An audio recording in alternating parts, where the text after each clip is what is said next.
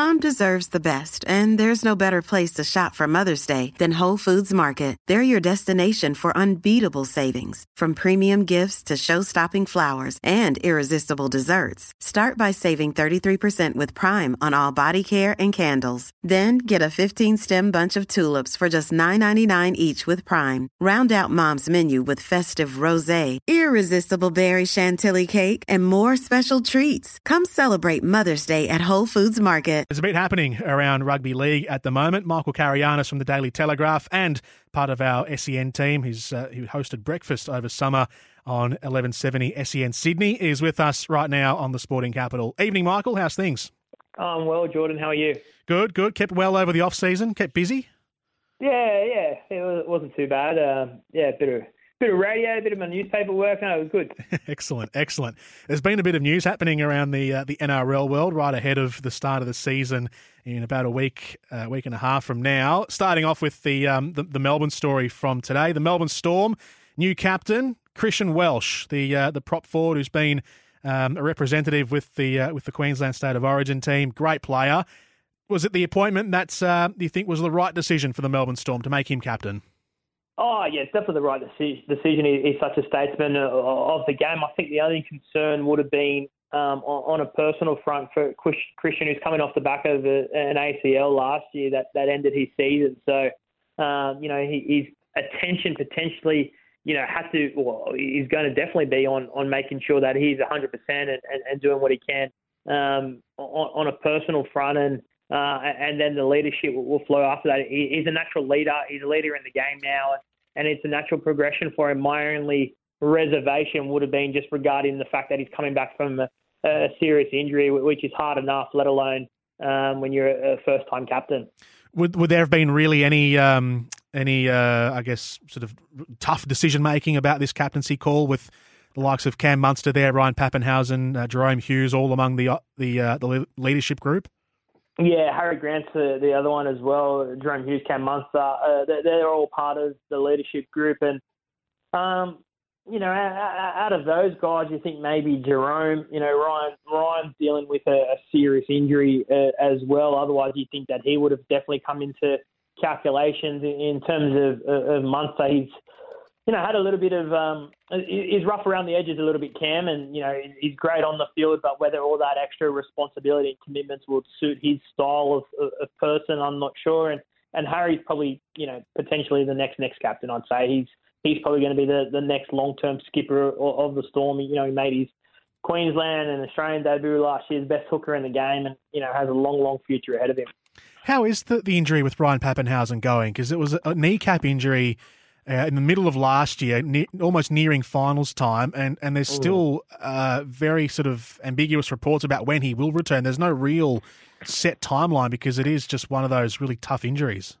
Yeah, he's still not clear, and, and he said I spoke to him um, after Christmas, after he returned from from the US, because he he um, uh, went over there and, and dealt with a, a rehab guru in, in, Philadelphia, and he said, "Look, I'm, I'm not putting a, a time frame on it loosely." Um, it's been reported that it's around round eight, so that's at least two months of, of the competition. But um, you know whether he's able to fast track that or you know they, they, they play the longer game with him, that he won't return until he's 100% fit because he's too much of a precious commodity, and uh, we we know how devastating he can be. So.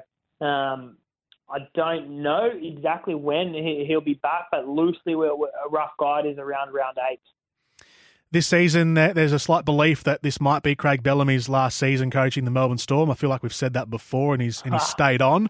Um, But but this time, you know, you only get older. Uh, unfortunately, that's the reality for all of us. Do you see him being in the role with the Melbourne Storm? How likely is it that he continues beyond 2023?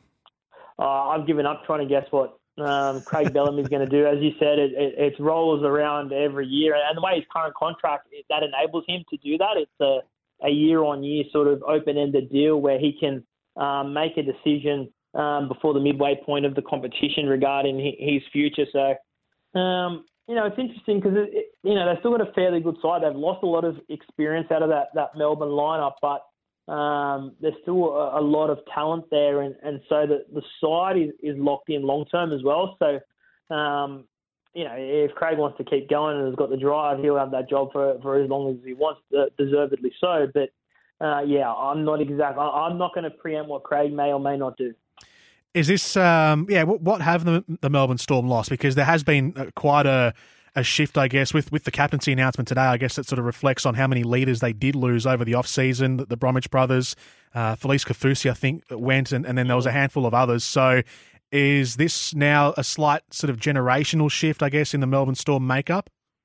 Yeah, Brandon Smith's the other big name that, that left as well. So, you know, but a lot of experience out that door. Kaufusi and the two Bromwiches have been you know, long-term 200 plus gamers uh, for for the Melbourne Storm, and you know, eventually they'll they'll be like members of the club. I don't think there's a doubt about that, given their service.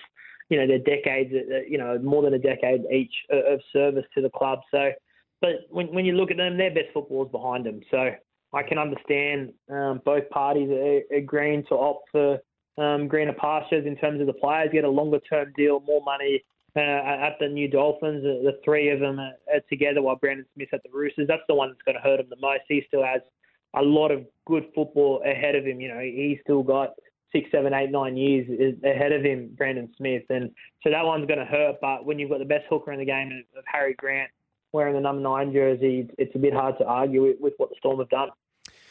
Uh, the NRL CBA uh, agreements at the moment. So this is uh, what's taking up a lot of the, the, the energy, I suppose, of the NRL and the and the Rugby League Players Association, and it's uh, getting extensive coverage um, up there in uh, in New South Wales and Queensland right now. So to bring our Victorian audience up to speed, Michael, what is the current deal around the CBA, and why is there a bit of an impasse at the moment between the players and the league?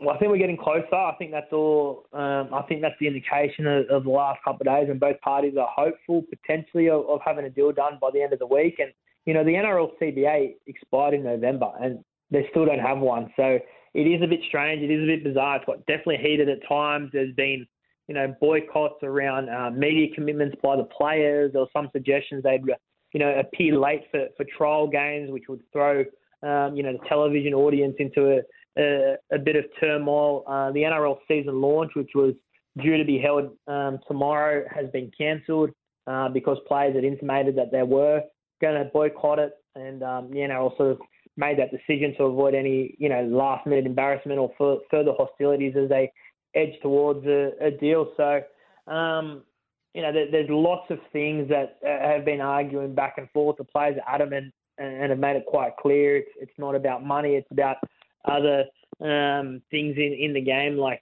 controlling, you know, finances in terms of, you know, the, the players' post-career and their medical and hardships and uh, some education and the like. So there's a lot that goes into a CBA. The sexy one for all of us is obviously the salary cap and how much they all get paid, but the players are adamant that that's such a, a less issue to, to them at the moment rather than some of the other things. Is part of that um, that that uh, the, the agreements is the NRLW as well. I read. Yeah, well, the NRLW's just been signed, so that's been agreed to. I think earlier this week, so that's all sorted now. So uh, they finally agreed to, um, you know, basic rights and minimum wage and you know contract structures and the like for, for the NRLW. But that was a huge sticking point. But um, they've managed to um, get that all sorted now, and it's over to the other stuff. Are the two are the CBAs uh, separate between the men's and the women's players, or is it a combined CBA? No, separate. Definitely separate. They're, they're, um, and, and, they need to be. The, the men's game is, is, is vastly different, mm. and, and their needs are vastly different to what the women's want. You know, one of the, the sticking points for the women's was a, a pregnancy policy and, and, the like. So there's lots of issues that are strictly women only, and uh, lots of issues that the, that the men face in terms of the you know lengths of season and how long they're supposed to train for and what their commitments are and, and, and stuff like that. Where um, you know, the women aren't expected to have the same level of commitment as, as the men for, you know, 12 months of the year. Are rugby league fans taking to, to the women's competition? I see this year they've expanded again, the NRLW. Has it been uh, something that, that league fans have latched onto? Yeah, yeah, it definitely. It, it, it's growing and, and the support um, is growing for it as well. It's obviously a, a growth area in the game and one that the, the game has identified. I like the way the, the NRL ha, has taken a, the approach. They haven't rushed in and just expanded um, straight away. You know, they had four teams for a couple of years as well. So um, they're just growing that um, slowly, and uh, eventually, you know, we'll see a, a, full schedule like we do with the men. And with the men, so no, no boycott for for round one after all this? I, I can't imagine. I can't imagine the players after sweating it out for three months or you know eh, grueling pre. They want to play. So the fact that um, it, it's even mentioned, you know, they might boycott other things like they have the NRL's official advertisement and um, you know, the season launch and uh, uh, other parameters around the game, but I can't see them not taken to the field in round one. And one of the uh, one of the points of interest this season, of course, uh, in the NRL is the expansion of. We talk about the expansion of the women's, but the expansion of the men's with the Dolphins team coming in uh, this season, coached by Wayne Bennett, Jesse Bromwich, who we just spoke about before, ex Melbourne Storm player. He's the captain. Um, what are we expecting from the Dolphins this season? Do you reckon it's always hard to be competitive right from the start, but when you've got Wayne Bennett in charge and you've got a couple of uh, pretty you know decent players uh, like the Bromwich brothers, and I see uh, Tabuai in the squad as well. There's some recognisable names in there. So we, are we expecting the Dolphins to, to, to notch a few wins this season? It's going to be hard. It's going to oh, like I see them towards the bottom of uh, the ladder. I can't see them pushing for the top eight at all. I think it's, it's going to be a struggle for them. They're just lacking that star quality, and, and they missed out on. You know, we mentioned Brandon Smith. He was one player that they thought they had, but they missed out on him. So um, you know, they're really, really lacking that, that X factor. Um, you know, they went for Munster and Hughes and Kalyn Ponga and the list goes on. And, you know, they've built a good squad. They're just missing two really good, you know, superstars that can win games for them. Uh, I read uh, news today that the St George Illawarra Dragons could be uh, already talking about or talking to potential prospects to be their head coach. Now they've already got a head coach in place in Anthony Griffin. We're a week or a week and a half away from the start of the new season. It's not. Um, it probably wouldn't be all that reassuring, is it, for uh, poor old Anthony Griffin, the coach of the Dragons, that the board are already looking at uh, at new prospects to take over his position? Well, I think he knows where he stands, and you know he, he'll be judged very closely on, on the start of the year. If they start poorly, you know I don't think Anthony Griffin sees out the season, but you know speaking to people in and around the club, they were surprised by their Charity Shield performance. They thought they were in a, a better spot, and you know they've got the round one bye, which isn't ideal generally, but um, because of um, their poor Charity Shield, it gives them a couple of weeks now to um, to, to get things right, and they're going to need to if the coach has any chance of, of staying there long term. If that's the case, though, so if there's if there already if there already has been this uh, discussion about his future. You know, his his win loss record hasn't been great really at the Dragons and, and not really at the clubs he's been at prior either. Plus, there's been some off field controversies at the Dragons. Why wouldn't they have just cut the cord earlier and, and go in with the new coach from the start of the season rather than you, you almost, I mean, yeah, okay, you're giving him a chance this season, but if not, then you've hmm. pretty much just written off your 2023.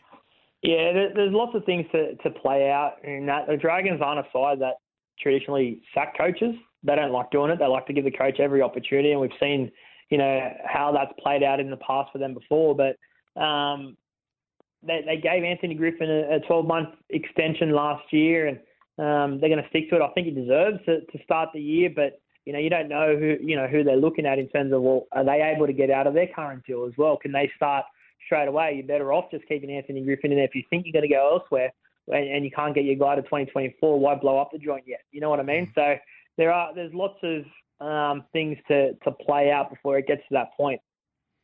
Michael, it's been a pleasure chatting to you tonight. Uh, thank you for uh, for sharing some of your time with us, and we look forward to hearing uh, more of you on 1170 uh, SEN Sydney. Thank you, mate. Anytime. Thank you.